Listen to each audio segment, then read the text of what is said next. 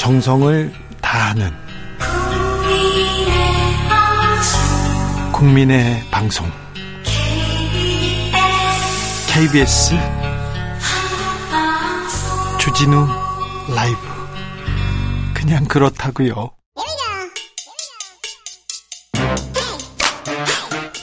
뉴스를 향한 진지한 고민 기자들의 수다. 라이브 기자실을 찾은 오늘의 기자는 한결의 오연서 기자입니다. 어서 오세요. 안녕하세요. 무슨 일로 바빠요? 무슨 일로? 아, 재산 요새 이제 재산 공개 시즌이더라고요. 어, 그러니까요. 어, 내일 되면 이제 국회의원 재산도 공개가 될 텐데 네. 그좀 보느라 좀 오늘은 정신이 없었습니다. 국민들은 국민들은 기본 그냥 똑같이 벌어도 물가가 워낙 올라서 실질 임금 많이 떨어졌어요. 그렇죠. 그런데 예. 아, 코로나 끝나고 경제가 안 좋아요. 그래서 소득이 줄었다는 사람도 많습니다. 네, 많아요. 그런데 네. 아유 고관 대작들 이렇게 어. 많이 늘었더라고요. 네, 어제 그 공개됐던 고위공직자들도 그렇지만 국회의원들 재산도 5억, 4억, 막 5억씩 어떻게 1년 만에 그렇게 늘어요? 그러니까요. 역시 늘어난 그 재산을 보면 역시나 부동산이 많이 좀 재산 상승에 영향을 끼쳤더라고요. 아니 부동산 지금 경기가 안 좋아서 네. 부동산 공시지가도 막 떨어졌는데 네. 이렇게 올라 아, 부동산 투자하고 있나요? 네, 투자해서 번 의원들이 많았습니다. 그렇습니까? 네. 잘 파헤쳐 주십시오. 네. 자, 하영재 의원 체포 동의안 어, 가결됐습니다. 어, 민주당은 궁색해졌다. 이렇게 국민의힘에서는 역공 나섰는데요. 어땠어요? 네, 그 제가 출입하고 있는 이제 국민의힘에서는 오히려 본인들 소속 의원이 지금 난처한 상황인 건데 영장 실질 심사도 받아야 되고 하는 건데 국민의힘 의원들이 큰 소리 치고 있어요. 예, 불안해하지 않고 네. 오히려 네. 좀 역공을 나설 수 있는 분위기가 된 듯합니다. 왜냐하면 오히려 가결되길 바란 것 같아요. 네, 이게 이번 이게 결과를 보면요.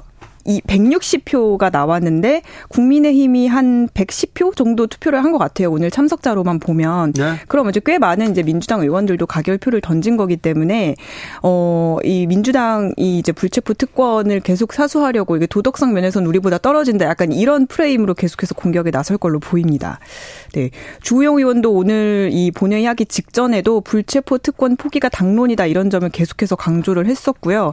어 릴레이 했잖아요. 네, 릴레이로 이 각서도 썼잖아요. 불체포 특 권 포기 각서도 쓰면서 계속해서 이제 민주당 이 앞서 이제 노웅래 의원, 이재명 의원 이제 부결시켰던 사례를 계속 비교하면서 네. 그렇게 이제 도덕성 공격에 나섰습니다. 가결 이후 국회 분위기는 어떻습니까?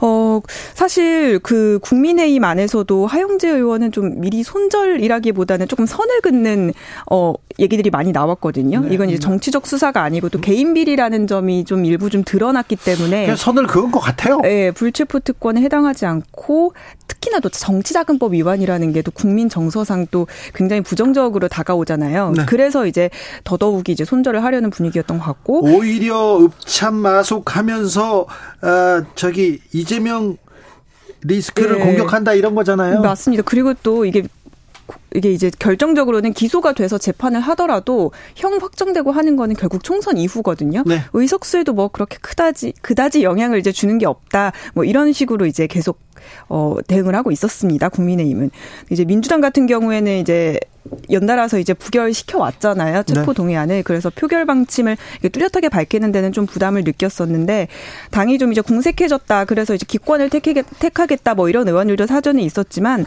사실 하영재 의원 같은 경우에 어 아까 이제 국민의힘과 마찬가지로 정치자금법 위반 수사다 보니까 이거 어떻게 실드 쳐주냐 이런 분위기를 민주당 안에서는 일으켰습니다. 그래요? 네.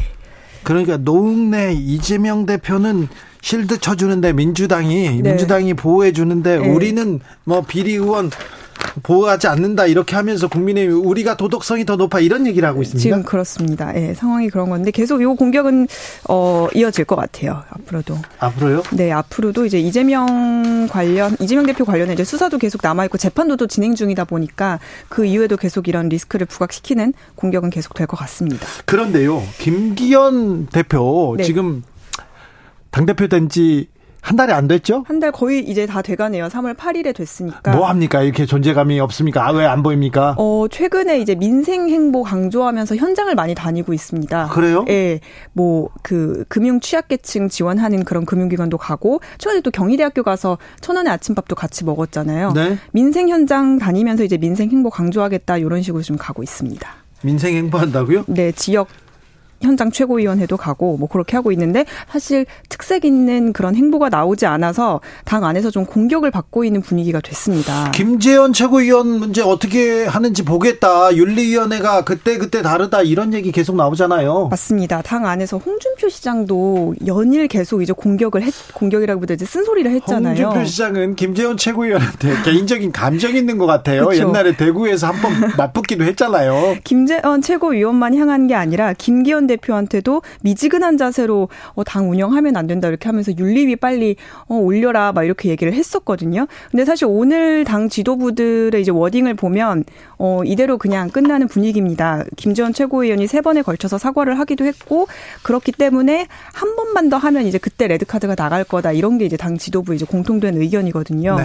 이철규 사무총장도 윤리위 징계는 당내 이견이 있다 이렇게 사실상 뭉개고 있고 김기현 대표도 일단은 유심히 지켜보 겠다라고 하면서 네, 지나갔으면 지나갔으면 하는 네 그런데 국민의힘에서 정광훈 목사가 그렇게 힘이 셉니까? 아, 이 정광훈 목사 표라는 얘기가 많이 있잖아요. 그렇죠. 네. 그분이 대의원 그리고 당원들을 맞아요. 많이 데리고 있다 이런 얘기가 계속 있어요. 네, 그래서 이제 그 그분 이 설교할 때 설교할 음. 때돈 내고 당원 당원 가입하라고 계속 얘기하시거든요. 네, 그리고 그 문재인 정부 때는 굉장히 그 어, 좀 날선 발언을 해가지고 막 극우층을 막 이렇게 결집시키고 결집했죠. 막 그런 얘기도 했었잖아요. 확실히 전광훈 목사가 데려온 표가 많기는 많대요. 당원들도 많고 그렇기는 한데 그게 이제 이번 전당대회 그 대의원에 들어가는 시기에 모인 표는 아니거든요. 그 전부터 있었죠. 그 전부터도 있었고, 그러니까 이번 대의원에는 잡히지가 않는 표였던 거죠. 너무 늦게 이제 당원 가입을 시켜서 한 어, 올해 말쯤부터 이제 전광훈 당원들이 많이 들어왔다고 해요. 그 전에도 이 표를 많이 가지고 있다 이렇게 얘기했는데 그 네. 이후에는 더 많이 모았군요. 그 왜냐면 이제 그때 당원 투표 100%가 되다 보니까 전광훈 목사 쪽도 어, 그렇죠. 어, 그러면 우리 쪽으로 좀 최고위원 좀 진출시켜야겠다라고 해서 이제 당원들이 많이 모았는데 그게 이제 이번 전당대회 표로 표로 이어지진 않았음에도 뭔가 계속 이렇게 보은을 하려는 것처럼 네. 이철규 사무총장도 그렇고 어 김기현 대표도 그렇고 정광훈 목사를 손절하기는 좀 어려 워 손절하기 어렵죠. 네. 어렵습니다. 그 부분에 대해서는 제가 아 제가 취재를 오래 했습니다. 이분 정광훈 목사한테 그 어, 뭐지, 속옷 이렇게 별명을 붙여준 사람도 저거든요. 아, 예. 네. 아, 네. 아, 제가 정광무서 얘기는 제가 나중에 자세히 설명해 드릴게요. 네. 제가 브리핑 해 드릴게요, 나중에. 네. 자, 마지막으로 만나볼 이야기는요? 네, 대통령실의 소통 방식을 두고 또 문제 제기가 이제 술술 나오고 있습니다. 요즘에 대통령이 이렇게 생중, 발언하는 게 생중계되는 경우가 굉장히 많잖아요. 대통령 발언이 일본 언론에 생중계되고 대통령실에서는 네. 계속 부인하고 이런 일이 한두 번이 아닙니다.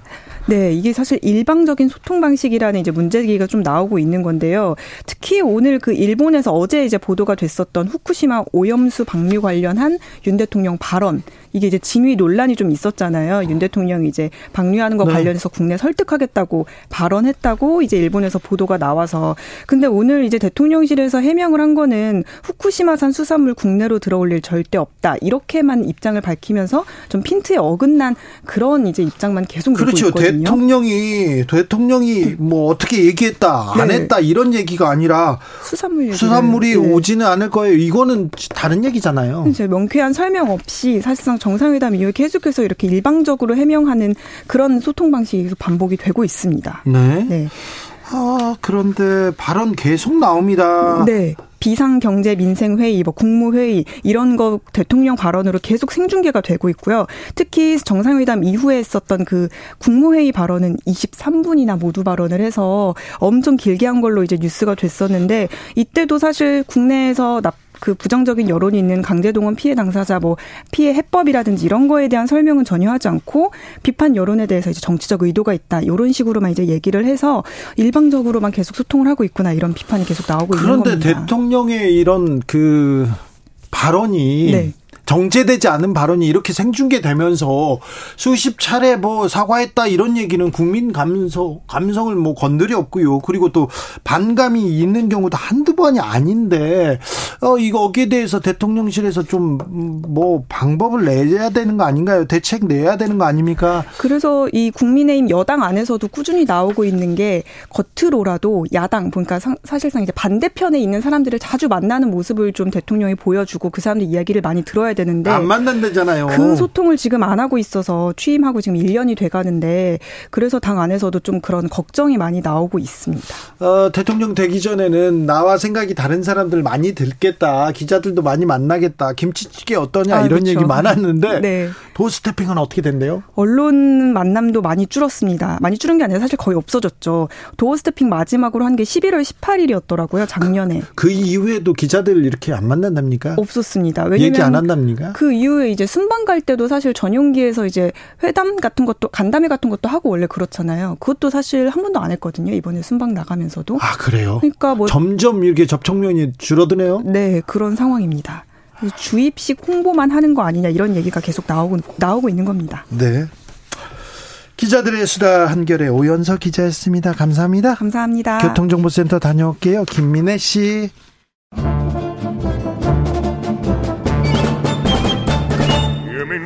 여기도 뉴스, 저기도 뉴스, 빡빡한 시사 뉴스 속에서 가슴이 답답할 때 뇌 휴식을 드리는 시간입니다.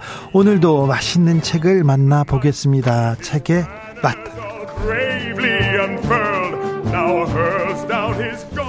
김갑수 평론가 어서 오세요. 안녕하세요. 정선태 교수님 어서 오세요. 네, 안녕하세요. 어찌 잘 지내고 계신지요? 예, 하도 수상하고 괴이한 시절이어서 네. 뭐 마음이 편치 않습니다.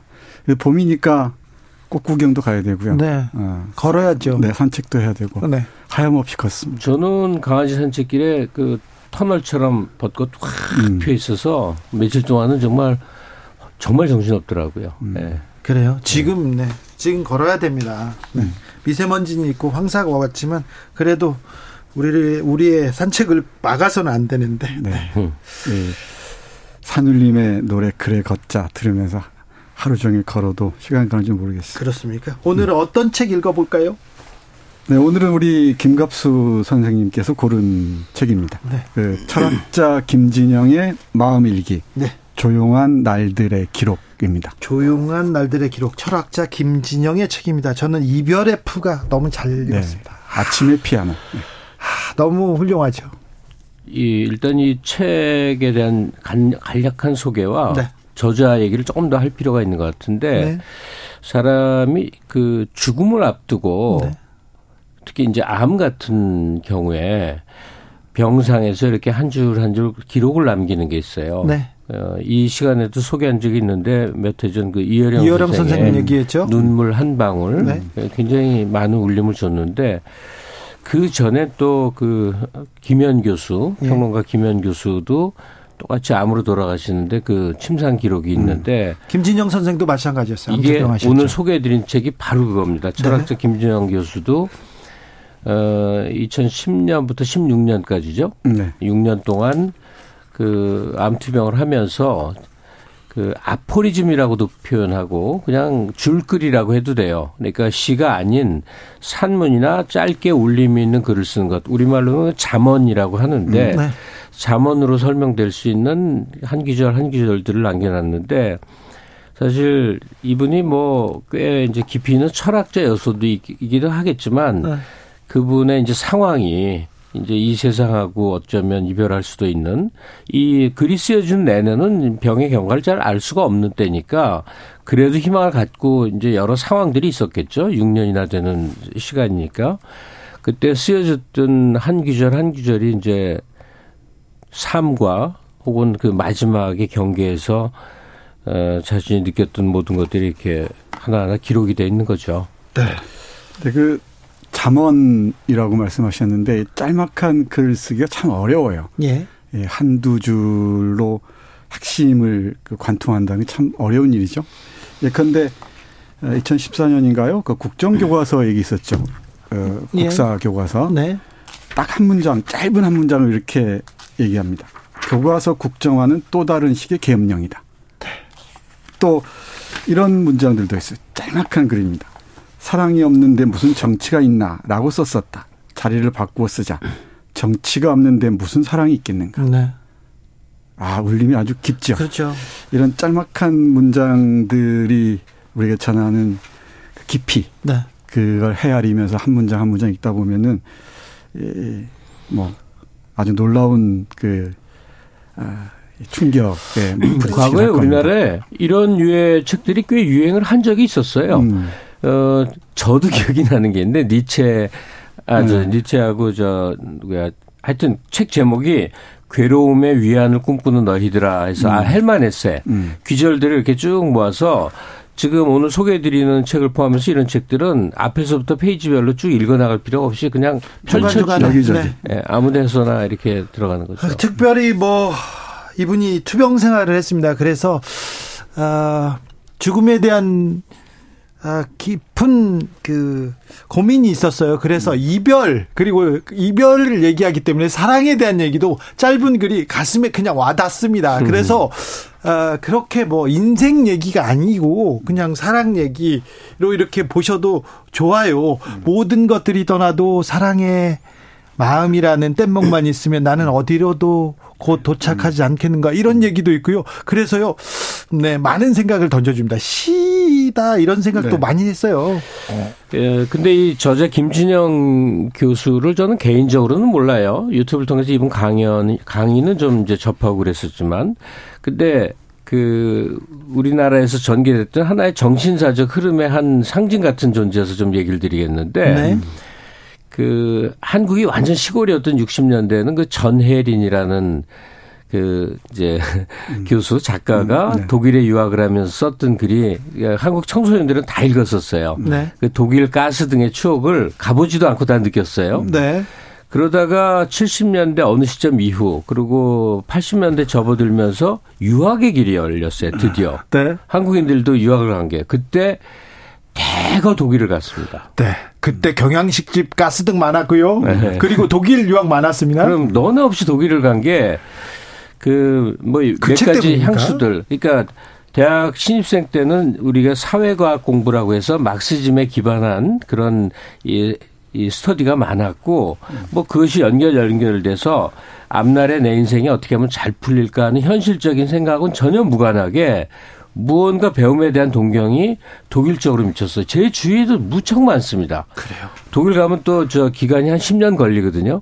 그러니까 이 김진영 교수도 프라이브 저 고대 나와서 프라이부르크 대학 가서 오랜 세월 있고 이제 학위 하고 오신 그런 양반인데 그러니까 속이 소위 프랑크푸르트 학파라는 비판 철학자의 이 그 정신 세계가 바닥에 쫙 깔려 있는 사람인 거죠. 네. 그런 시가 시선으로 한국 사회를 자기 자신을 이 세상을 이렇게 들여다본 시선이 예.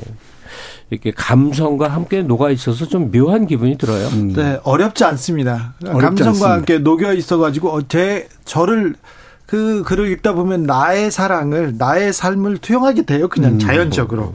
자 책으로 한번 들어가 볼까요? 그 전에 이게 일기잖아요. 네, 네. 그러니까 일기니까 그 일기를 쓴 사람의 그 내면 풍경이랄까 네. 이걸 들여다볼 수 있어요. 그러니까 네. 비밀을 읽어내는 것처럼 네. 그러다 보면은 금방 말씀하셨듯이 이분이 어떤 책을 읽었는가, 어떤 어. 그 작가를 좋아했는가, 네. 또는 어떤 음악을 들었는가, 어떤 영화를 봤는가 이걸 쭉 알 수 있단 말이에요. 어려운 사람 책 많이 읽었어요. 네. 근데 또 개인적으로는 많이 병도 앓고 네. 그러면서도 술을 끊지 못했던 것 같고 담배를 이렇게 좋아했고. 잠깐 근데 우리 말하다 보니까 책 제목을 말 안 한 거 있죠. 했습니다. 아, 했어요? 네. 조용한 날들의 기록. 그리고 네. 강아지를 이렇게 좋아했던 것 같아요. 네. 제 좋아하는 작가를 보니까 프루스트를 프루스트 계속 나게 좋아했던 네. 것 같고요. 잃어버린 시간 찾아서. 네. 그리고 카프카를 아주 깊이 사랑했던 것 같습니다. 그리고 베냐민이나 아도르노, 롤랑 바르트. 네. 바르트 내 얘기 많이 롤랑 바르트 전, 네. 전문이죠. 그렇죠. 그, 와 관련된 책도 많이 네, 애도 일기를 번역했고요. 네. 그리고 김수영도 좋아했던 것 같고. 그리고 짤막한 잠언으로 유명한 프랑스의 작가 에밀 시오랑이 있는데 후반부로 갈수록 에밀 시오랑의 인용 빈도수 아주 높아집니다. 네. 그래서 이 김진영 어, 이 작가의 어떤 교수의 내면의 내면에 깃들었던 작가들 네. 음악가들을 들여다보면 재밌을 것 같습니다. 김진영 선생님의 책을 읽잖아요. 네. 그러면은 이건 좀 속물적인데 좀 단편적인데 어디 가서 아는 척하기 되게 그렇죠. 좋습니다. 폼이 나요. 그렇죠. 네. 그거 맞죠? 네. 외워가 외워갖고 자기 그렇죠. 말인 것처럼. 그렇죠. 써먹기 정말 좋습니다. 제가 우리 학생들에게 가끔 얘기하는 건데 인생의 10분의 10분의 9는 폼입니다. 그러니까 아. 그 10분의 1만 내공으로 채워주면 됩니다. 그렇죠. 그 많은 사람들을 많은 사람들이 책을 읽었어요. 네. 자기를 학대하듯이. 네. 근데 또 어, 읽다 보면 쓰는 것도 필요하잖아요. 왜 네. 읽기만 하는가? 예. 그래서 글쓰기와 선물 주기라는 짤막한 글 소개해드리겠습니다. 예. 2015년 8월 어느 날 일기입니다. 네. 글쓰기는 본래 나를 위해서 하는 일이 아니다. 그건 남을 위해서 하는 일이다. 다른 이에게 사랑하는 이에게 마음을 담아서 건네는 선물 주기. 그것이 글쓰기다. 그런데 선물 줄 사람이 없을 때, 선물을 받으려는 사람이 없을 때 나는 어떻게 해야 하나? 글쓰기는 본래 행복한 일이었지만 오늘의 글쓰기는 외로운 일이다. 아무도 나의 선물을 알아보지 못하고 아무도 나의 선물을 받으려 하지 않는다. 그래도 나는 글을 쓰고 그 갈 곳 없는 선물을 다시 나에게 준다. 주소를 잃은 글들이 갈 곳을 모르는 선물들이 온 세상을 떠다니는 건 아닐까. 바틀비가 태워버려 야 했던 도착할 수 없는 편지들처럼. 이 바틀비는 허먼 멜빌의 소설 필경사 바틀비의 그 바틀비인 것 같습니다. 네. 저도 한 대목 읽어볼까요? 네. 책의 앞부분인데 어, 이게 모두 1300여 편의 음. 짧은 글이에요. 네. 그 중에 짧은 거 몇 개만 읽을게요. 어, 이, 저, 2010년의 세 번째 글입니다. 또다시 반복하는 질문. 몰락은 가깝고 구원은 멀다. 어떻게 할 것인가? 다음 글. 잘못 살았으나 그러나 우리는 살았으니 점점점. 하나만 더요. 아름다운 것은 현기증을 일으킨다. 이 현기증은 아름다운 것의 두 존재성 때문이다. 아름다운 것. 그것은 생생하게 살아있는 것이다. 그러나 그것은 순식간에 사라지는 것이다. 아름다움 안에는 시면이 있고 아름다움에 대한 사랑은 이 시면을 들여다보는 일이다. 음, 이렇게 똑같이 책을 읽었는데도 네. 어, 골, 고르는 문장이 다르죠. 아, 네. 정선태 선생님 또 에, 이거 무슨 배틀하는 것 같은데. 네, 아주 좋습니다. 계속 어, 읽어주세요. 2014년 12월 어느 날 쓴 글입니다. 이 누군가 검찰의 수사를 받고 목숨을 끊은 모양이에요. 어, 들어보시죠. 또 한 사람이 억울하다면서 스스로 목숨을 끊었다. 검찰이라는 법의 세계를 하룻밤 다녀온 뒤다. 도대체 그 안에서는 무슨 일이 일어나는 걸까? 아니, 그 안에서 그는 무엇을 깨달은 걸까? 어떤 깨달음이 사람을 죽음밖에는 갈 곳이 없도록 만드는 걸까? 장 아메리는 말한다. 고문실에서 얼굴을 타격했던 첫 주먹은 내게서 세상을 빼앗아 갔다. 세상 같은 건 없다는 걸 사람들 사이의 basic trust 같은 건 없다는 것, 발 아래 있다고 믿었던 땅 같은 건 없다는 걸 깨닫게 만드는 곳. 그것이 법의 세계다. 법이라는 정의가 가면 뒤에 숨어 있는 이 야만의 폭력을 누구보다 잘 알았던 사람이 카프카다. 그가 평생 동안 편한 잠을 자지 못한 건 이 폭력이 너무 무서웠기 때문이다. 이 카프카의 네. 소송이 떠오르기도 하고요. 장 아멜이라는 프랑스의 그 아우슈비츠에 살아온 어, 살아온 살아 돌아온 그 작가가 쓴 글들을 인용합니다. 고문실에서 얼굴을 타격했던 첫 주먹은 내게서 세상을 빼앗아갔다. 저는 이런 문장들이 오랫동안 기억에 남습니다. 일기를 지금도 쓰는 사람들이 있을까요? 아, 있죠. 있죠. 아니, 주 기자는 일기 쓰세요? 저는 20대까지는 뭐 한 10여 년을 썼었는데요. 그 이후에는 안 씁니다. 그러니까 일기에 대한 두 가지 기억이 있는데 저도 10년도 넘게 네. 아무 감정도 남기지 말고 건조하게 네. 일과만 쓰자 해서 수첩을 장만해 갖고 예. 그 지금도 있는데 이렇게 1년 1년 남아 있어요. 그러면 그, 그 다음 날 아침에 쓰는 거예요. 전날 행정만 쓰는 거예요. 네. 근데 그것도 지나놓고 보면 굉장히 의미 있어요. 그러니까요. 예, 네, 그냥 아주 정말 건조하게 뭐 주로 시간대 뭐 하고 뭐 하고. 근데 반대로 김지영 교수 지금 오늘 소개해드린 책처럼요. 일과며 뭐 생활상의 어떠한 것도 다 그냥 벗어나서 네. 그때 그때 떠오르는 심상, 네. 마음에 들이우는 어떤 것만 이렇게 적는 음. 방식. 음. 어, 이제 인생이 어느 정도 고비길을 넘으면 이런 식의 아포리즘을 하루에 한두 줄 정도 매일 적어 나가야 되는 게 아닌가 그런 생각이 들고 그러네요. 음, 그래요. 책 읽다 보면은 책에 책에 한 문장을 뽑아서 적곤 하는 습관이 있는데 그게 참 쉽지는 않습니다. 이게 네. 누구에게 보여준다는 생각은 아니지만 네. 에, 나중에 뒤적거려 보면은 우리 김진영 그 교수도 얘기를 하지만은 다 잡설에 지나지 않는 것 같고 넋두리에 지나지 않는 것 같고 그렇기도 합니다. 근데 또 나중에 보는 사람들은 네. 선물로 네. 받아들일 수도 있겠죠. 아, 선물로 받아들여야 되는데 네. 저는 대가가 쓰는 거는 선물인데 저는 저는 일기를 그날 있었던 가장 그 음. 가장 기억에 남는 장면 하나나 음. 그런 감성을 그대로 썼거든요. 인상에 네. 남은 것. 네. 아. 오늘 내가 어떤 생각 들었지? 누굴 봤는데 뭐 어떤 생각? 그 그때 생각을 담자 이렇게 했는데 나중에 보니까 부끄러워 가지고요. 그래서 음. 안 써야지 이렇게 생각했어요. 부끄러워요. 저는 네. 엮어 놨더니 부끄럽더라고요. 어, 그런 게 있습니다. 네. 그리고 이 책에서 발견할 수 있는 많은 문장들 중에 네. 책에 대한 각별한 사랑, 네. 애정을 볼 수 있는 구절들이 아주 많습니다. 그 네. 우리 요새 중고 서점에서 책을 많이 사잖아요. 근데 우리 이 작가는 중고 서점 책값이 비싸다고 생각하는 모양이에요. 네. 30%만 받으면 될 것 같은데 네. 50% 이상 받는다 하면서 자신의 자신의 독일 유학 경험을 얘기하면서 네. 자신은 새 책만 산답니다. 그러면서 이렇게 써요. 한번 음미해 보시죠. 하지만 어떤 특별한 서적의 경우에는 심지어 점심을 대충 때우더라도 나는 절대로 중고품을 사지 않았다. 그건 반드시 신품이어야 했다.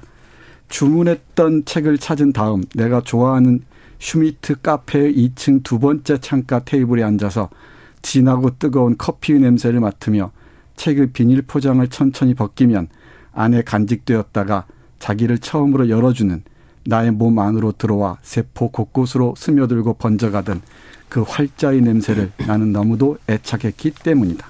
그리고 그럴 때 나는 그 접촉감과 냄새를 위해서라면 모든 것을 버릴 수 있을 것만 같았고 그런 깊고도 놀라운 기쁨 안에서 사랑이 무엇인지를 매번 새롭게 깨닫곤 했었다. 아, 저는 밑줄 두 번 그었습니다. 아, 그러니까 네. 이게 꽤 두꺼운 책인데 네, 확실히 700페이지 넘습니다. 이 정선태 교수가 이제 뽑아낸 대목들을 보면 이 저자의 의식, 네. 뭐 관념 이런 측면에 이제 치우쳐 있어요. 음. 근데 제 경우는 이 저자 갖고 있는 감성에 자꾸 음. 주목을 하게 되는 다르다니까요? 거예요. 저도 한 하나만 마지막으로 읽을게요. 음. 맨 돌아가기 음. 얼마 전이죠. 맨 마지막에서 두 번째, 세 번째 하는 글인데 수족관 안에 은빛 물고기는 화를 내지 않는다. 미치지도 않는다. 다만 부드럽고도 부드럽게 유형을 음. 한다. 세상은 우리를 위한 것이 아니다.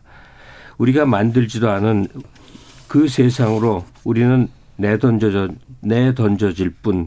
하지만 그 세상 안에서 우리는 또 하나의 세상을 꿈꾸고 음. 만든다. 음. 그것이 삶이고 현실이다.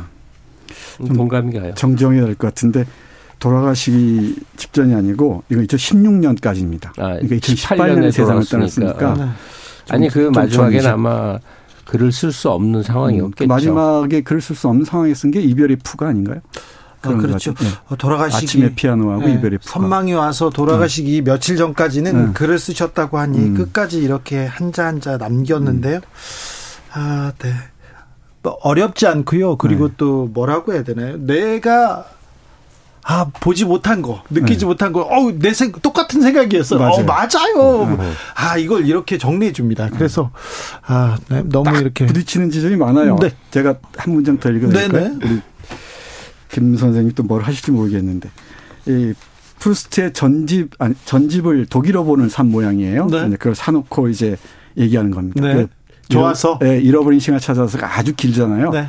그걸 전집을 사놓고서 이런 생각에 잠깁니다. 네. 이제부터 짬을 내어 조금씩 프루스트를 읽기 시작하면 얼마나 오랜 시간이 필요할까?